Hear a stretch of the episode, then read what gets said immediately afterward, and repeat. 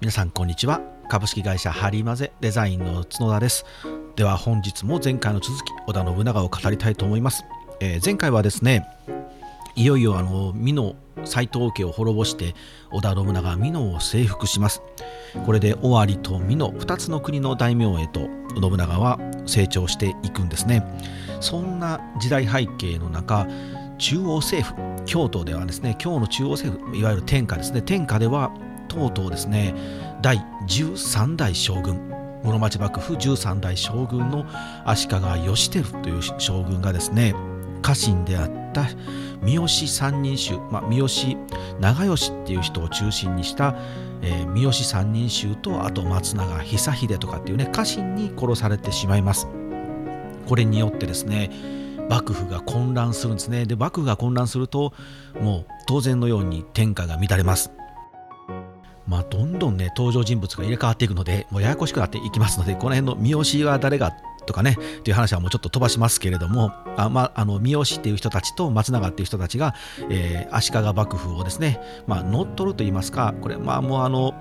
当時の幕府はもう将軍って言ってももうほとんどお飾りなんですね。で将軍を補佐する人たちが政権を牛耳ってるんです。でその13代の義輝さんを、えー、まあ担ぎ上げた人たちとでこの三好さんっていう人たちはこうちょっとライバル関係だったのでじゃあもうあいつらが担いでる将軍を殺してしまって俺たちが新しい将軍を作ったらいいんじゃないの？ってことで14代将軍義秀っていう人を将軍にします。そしてその13代義輝さんをですね担ぎ上げてた人たちもですねまあそらね13代将軍殺されて自分たちはこう政界から追い出されたとしてもやっぱりねいやもう一回乗っ取ったろ乗っ取るっていうか、ね、取り返したいって思うじゃないですか。なので今度はまた自分たちの息のかかった人をね将軍にしようと今度動き出すんですね。これが一条院各家一条院各家という人がお坊さんがいるんですけれどもね、奈良のお寺にこういたお坊さんなんですけれどもこの人はねあの将軍の血を継いだ人です。で、まあ、兄弟将軍家もね兄弟がたくさんいるとあのもうこの人が将軍ねって決まると跡目争いでもう、ね、ドンパチドンパチならないように他の人たちを出家させたり家からあの出させたりするんですね。でこの角慶さんも将軍家から出されて仏門にお坊さんになっておりました。で細川藤孝っていう人たちがこの各家を奈良県から連れてくるんですね。もうお坊さんを辞めさせて減俗っていうんですけど減俗させて元の武士の社会に戻します。ここからですね争いが起きるんですね。でこの各家さんをですね細川さんたち細川藤孝たちが担ぎ上げてなんとか今ね14代将軍があの三好にねすげえ置かれてしまったのであの14代将軍の義秀を引きずり下ろして自分たちがこの担ぎ上げる各家を次の15代将軍にしようとして動き出すんですね。ただもう幕府は本当に弱体化してるので細川藤孝たちの力では何ともならないので周辺の力の強い大名を頼るんですね。でこの時に近江滋賀にいる六角六角義方っていう人がいるんですけどこの六角をまず頼ります。でもね六角さんはねあんまり興味ないんですよね。いやいやまあうちはもうええかなみたいな感じなんですね。で将軍にしてもな、うん、またなんかお前らのいざこざに結局巻き込まれるやんけと俺あのうちの近江地方支配してるからまあそれで食っていけるし別にあんまり興味ないなみたいな形で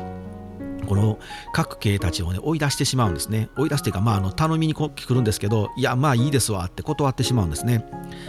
でちょっと困った各系と藤高たちはですねじゃあ次はまあ近江六角がダメならもう少しちょっと北に上がると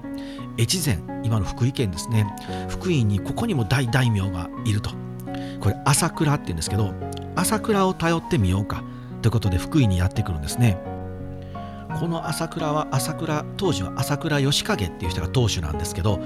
もう超名門中の名門と言われた大大名なんですね。であのここにはもう京都と見間違うような都が築かれておりました。今はねあの行っていただいたら、えー、っとちょっとこう跡地が残っているのでちょっと復元町がね復元復元されているんですけど一条谷っていうところが今復元されております。これあのあの当時の遺構がそのままね礎石とかどんなところに家が建っていたかなっていうそう遺構がねそのまま土の中に残っていたのでその土をのけて今その上の建物をあの絵図からですねもう一度復元した街並みが、えー、今復元されているのでもし観光とかに行かれたらめちゃくちゃいいと思います。僕ね行ったことないんですよ。次ちょっとここ狙ってるんですけれども一条谷ね行きたいですね。そんなねあのもうほんと京都と見間違うぐらいの大文化圏を作っていた朝倉をよし頼ってみようということで細川藤孝は自分が将軍にしたい各家を連れていくんですね。あちなみにもうこの頃は減属しているので、えー、ともう元の世界仏門から武士あの武士の世界に戻ってきているのでこの各家さんは義明と名乗っております。だからここからもう義明にしますね。義明を、えー、細川藤孝は義明を朝倉義景に連れて行きます。名前がたくさん出てくるので皆さんもさらっと聞いておいてくださいね。はい。だから朝倉もですね朝倉義景もですねあのそんなに興味がないんですよね。やっぱ中央に。自分たちの本国だけでも十分こう食っていけますしなんならもう落ちぶれてる都この頃の都っていうのはねもう本当に貧しいんですよ。あの朝廷天皇家ももうボロボロですし本当にボロボロなんです。あの壁も家もボロボロやしその日暮らしもちょっとしんどいしなんならあの天皇さんが亡くなってもお葬式も出せませんみたいなぐらいの貧乏なんですよこの頃って。でさらに幕府も弱体化してますので正直、え、天下？天下をなんか政治をななんで俺が金出して見なきゃいけないの？みたいな感じなんですよね。六角にしても朝倉にしても。俺らは別にあのまあまあお金持って食っていけるしなっていう感じなのでそのいやこの義明様を15代将軍につけたいんですよ。って細川藤孝とか頼みに来るんですけどうーんあんまりメリットないな。それね、15代に義明さんしたとしても喜ぶのあの細川家お前らだけやろみたいな感じなんですよね。なので動かないんですよね朝倉も。でここで義明は結構長い時間投留して足止めを食らってしまってもうねもう無理ちゃうんかなっていうことに会議でなるんですね。でこれ朝倉におっても難しいしな。どうする？他に誰か行ってないの？っていう話をしていった時にあれと。どうも尾張のになんかやべえやついるっぽいぞって噂を聞くんですね。でそうこうしてるうちにえ美濃の斎藤家倒してしもたん。なんと尾張と美濃2つの国を取ったんかあいつ。信長か。頼ってみるかっていう話になってくるんですね。じゃあまあいきなり頼み込んでいってもまたこの六角とかこの朝倉みたいに断られるかもしれないなってなって何かこう策を練ろうっていうことになるんですけどその時にこの朝倉家にまあ、ある意味居候なんですけど居候として滞在していた武士がいるっていう噂を聞くんですね。で細川藤孝はじゃあ彼に一回声をかけてみようと。なぜ彼は声をかけられたかというと信長の奥さん貴長ですね。あの斎藤道さんの娘ですね。この貴長さんとどうやらこの朝倉に今滞在している居候の武士はどうもなんか親戚関係縁者縁がある人だっていう噂を聞くんですね。そしたらその信長の奥さんの貴重をそこから足がかりに信長に接触してみようということになってよしそうしましょうっていうことでこの滞在している武士に会いにまず行くんですね。でしかもこの武士はどうも優秀だっていうことがだんだん分かってくるんですね。なんか鉄砲も使えそうですと。でさらに京都にもちょっと通じてると。これかなり優秀だな。しかも、ね、信長の奥さんともどうも親戚だと。もうこの人しかいないなっていうことで彼に頼みに行くんですね。その彼の名が明智光秀です。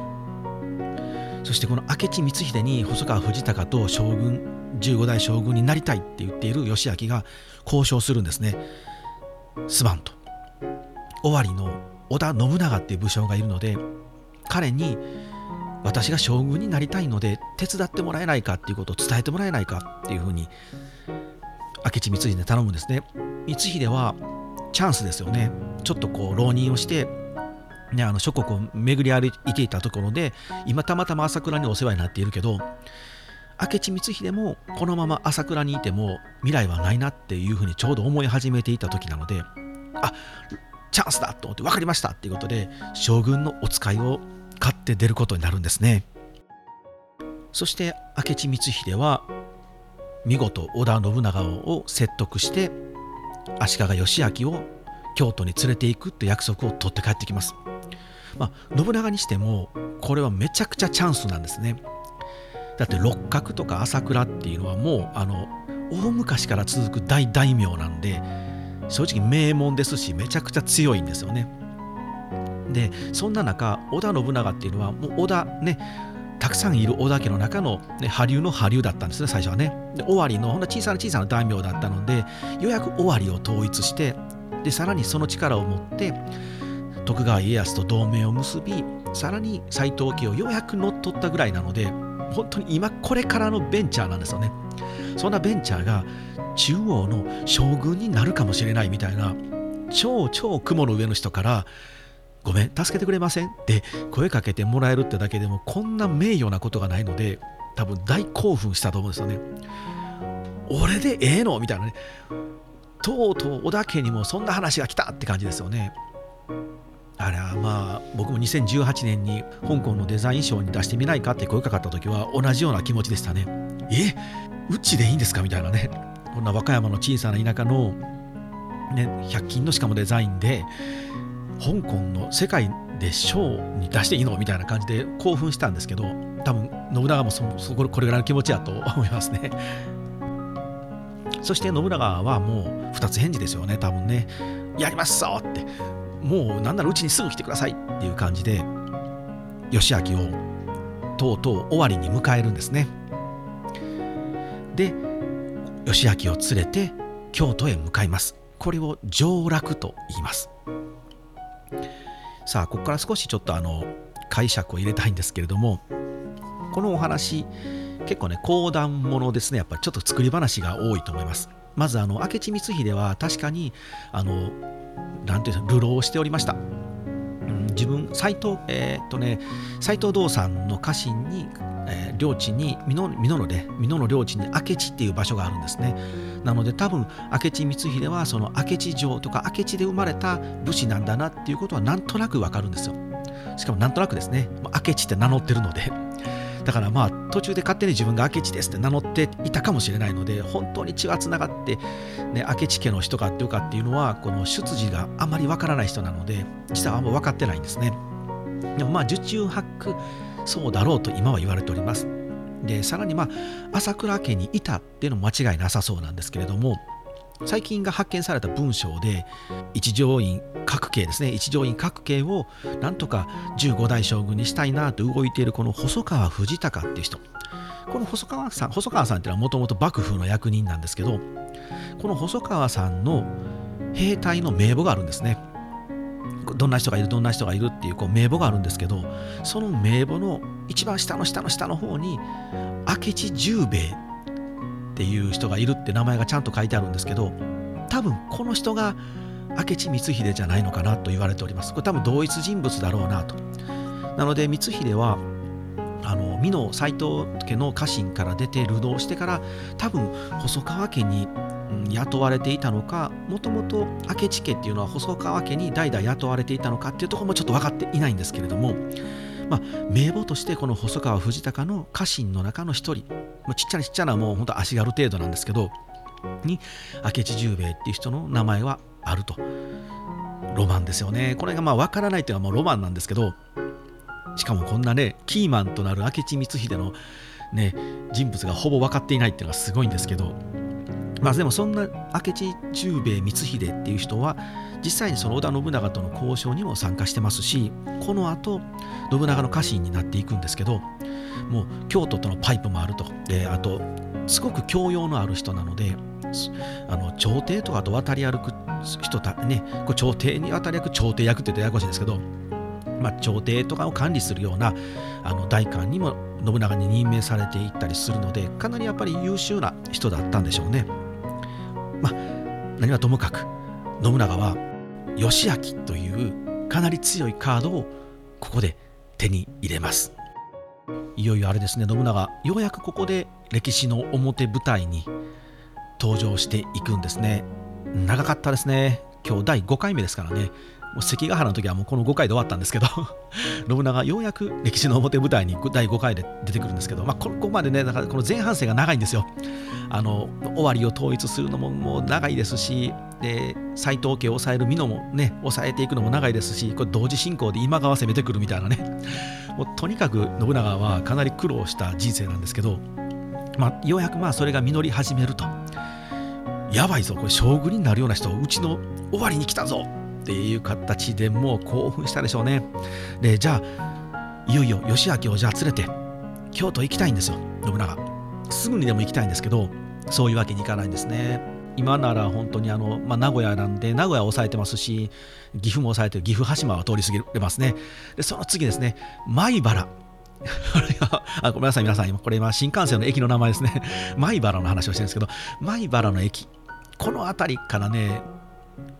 行けないんですよ信長。進めないんです。つまりこう近江地方ですね。この滋賀県を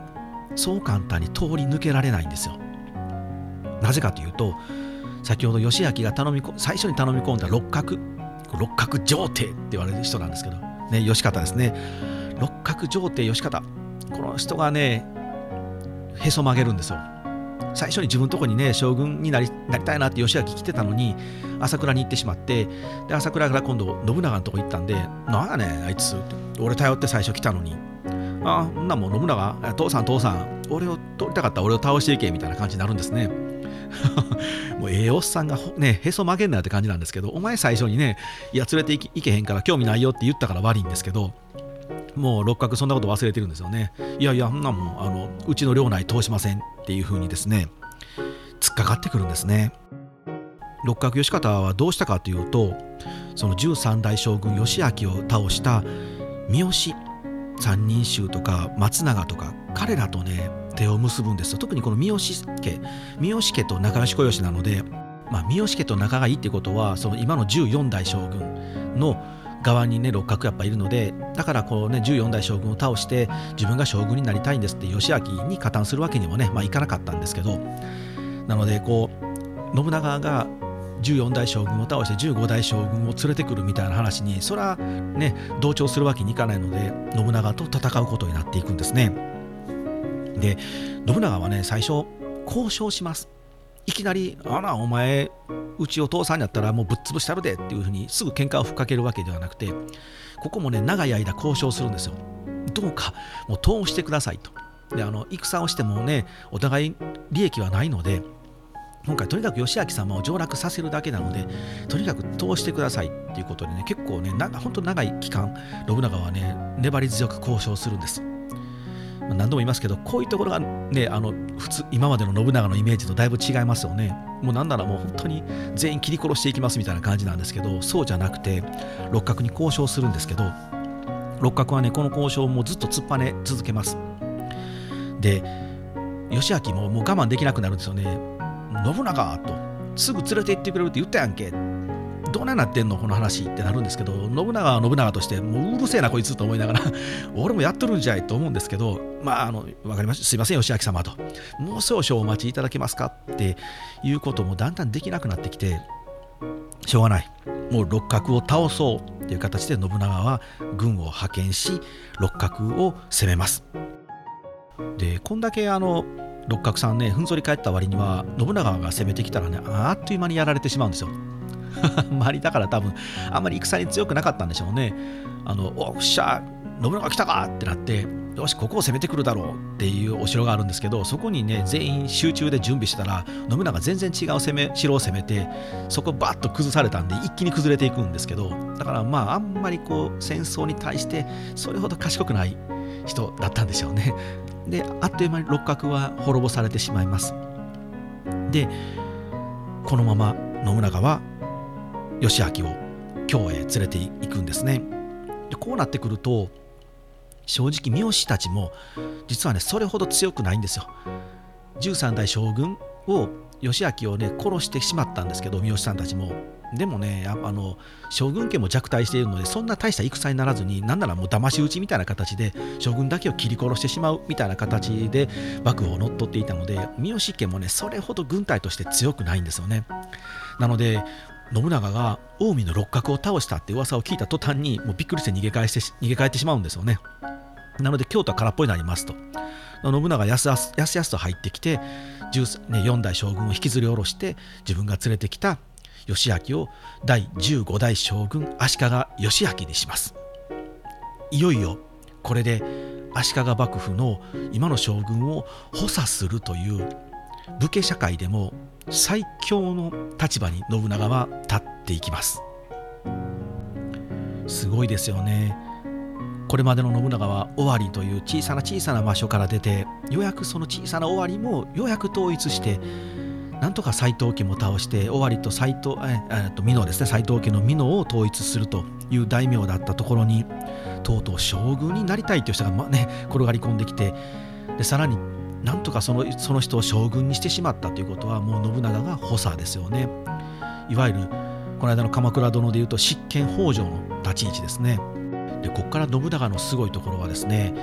ここここまでねもう自分が上り詰めればもう天下は自分のものになるんですよ。もう将軍のね今将軍つけた義明なんて、ね、今引っ張り出してきたやつだからそれほど力がなくて政治もできない。なのでどうで軍隊も持ってませんしどう考えても自分が、ね、あの乗っ取ることは簡単なんですけどそれをやっていたのはその14代に将軍につけて自分たちが思い通りに政治を動かしていた三好とかですよね。でも信長はそうしなかったんですね。もう室町幕府をまず立て直す。で幕府のもとに全国の大名がきちんといるという本来あるべき姿に信長は戻そうとしたんですね。でさらにあんた将軍なんだからと義明。あんた将軍なんだからきちんとやりなさいよということで信長は自分の居城美濃岐阜城に帰ってしまうんですよね。義明はね泣くんですよ。本当に。あの帰らんといてくれ。ここにいて京都に一緒にいてって信長に泣きつくんですけど信長はもうああほっかとお前ちゃんとせえよと。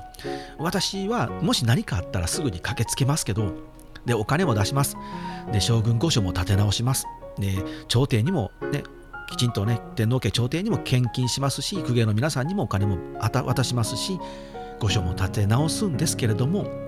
政治天下を治めるのは15代将軍足利義明様あなたなので私は帰りますって帰ってしまうんですね。ここがね信長のすごいところだなと思うんですよ。これ多分お父さん信秀が朝廷にすごくお金を払って出していた人らしいんですよ。だから多分お父さんの考えをきちんと信長は引き継いでるんだと思うんですけどだからこう何もかもね昔の勢力を全部ぶち壊すんだみたいなイメージあると思うんですけどこれ全然そうじゃなくて天下不武っていうのも自分が天下を治めたいっていうわけじゃなくて武力を持って、ね、武士の世の中として天下を治めたいんだと。これはこう鎌倉幕府ができた時からの流れなんですね。それをきちんと室町幕府も継いでいって自分も室町幕府を続けていく未来しか信長は見ていなかった。だからこう新しいビジョンがガンガンあるっていう人ではあんまり僕はね信長ってない気がするんですよ。それよりもこう今あるものと今あるものをくっつければこんなにすごいことになるよっていうねアイデアマンはねすごくアイデアマンなんですよ。でも、今のものを全部ぶち壊して新しい未来をビジョンを作るぞっていう感じはねあんまり僕は信長の人生からは感じられなかったですねちょっと余談になりますけどそのあのえっと尾張から清須城から美濃を取りたいので小牧山城っていうのを作った時の小牧山城もそうなんですけどもともとその山城とかって石垣を組まないんですけど神社仏閣とか見ると石垣を組んだ上に神社仏閣を建ててるとすごく長持ちするんですよね。あの今でいう基礎工事なので土台が安定すると。信長それを見て小牧山城に石垣を取り入れたりしていくと。これ今あるものと今あるものをくっつけてるだけなので新しいものじゃないですよね。この考え方を実はえあの斎藤家を滅ぼしてから岐阜城に移転するんですけどこの岐阜城にも施しているんですね。でさらに岐阜城の、えっと、作り築城の作りとかを見ていただいても分かるんですけどこの縄張りっていうんですけどね。縄張りとかを見るとすごくねあの今まであこっちにあったアイデアをこっちに持ってきてとかっていうのをすごくしているお城なので信長って多分ねある意味そういう意味でも本当にイノベーションを起こせる人ですね。イノベーションってどっかでお話ししましたけどあのスティーブ・ジョブズも言ってましたけど新しい0から1を作るのはイノベーションではなくてこれ発明ですね。発見とか。じゃないんですけどイノベーションっていうのは今あるものと今あるものをくっつけてとてつもなく爆発させて世の中をひっくり返すことをイノベーションっていうんですよ。だから信長はねそれをやり続けてきた人だと僕は思います。余談でしたね。さあそんな信長なんですけれども今までこう自分のね土地を両国を広げるためだけに戦ってきたんですね、まあ、逆に言うとこう攻められるので攻められないように自分の国を守るっていうことだけで小競り合いというか小さな小さな地方で戦ってきました。それで尾張を統一してお隣さんの美濃も統一したり自分の地方をね尾張を攻めてきたから今川を倒してたまたま倒せたのでその時に家康が独立して家康と同盟を結んだりという形でこの国境線ですね自分の国と相手の敵の国とのこの境目を守るという戦いだけに明け暮れてきたんですけれどもつい先ほどの足利義昭を連れて京都に向かうために近江の六角を倒すというこの戦いは信長にとって自分の国を大きくする戦いではないんですよね。これを上洛戦っていうんですけどこの上洛戦はあくまで将軍を上洛させるための戦いなのでもう根本的にミッション目的が全く違うんですよね。ここから信長は覇王になっていくんですね。つまりやっぱ苛烈になります。今まではさっきの六角もそうですけどちょっと悪いけどあの吉明さん通したいので通してくれませんかっていう交渉を、ね、粘り強くしていたんですけどねそれでは進めないってなったら武力行使しますっていうこの順番だったんですけど実はもうここから信長は一一地方の大名ではなくなるんですよね。中央政府の役人としての信長になるのでそういうね甘い対応をしていくとやっぱ世の中は乱れるんですよね。だから中央の政治家さんっていうのはね今の時代もそうですけど皆さんね表に出てくるところは、政治家の悪いとこしか見えないんですけど彼らは多分裏でとにかく大変な思いをしてると思いますしそういう苛烈な、ね、一見して悪だと思うようなこともしないと政治は世の中は安定しないっていう人が本当の政治家だと思うんですけどなので信長は今まで武士だったんですけどここからは政治家になっていきます。なのでここから先の方が信長今までのねあの印象皆さんが思う信長っぽさが出てくると思います。それがいよいよ感じられるのが対朝倉戦ですね。ではここからは次回ということにしましょうか。では次回お会いしましょう。さようなら。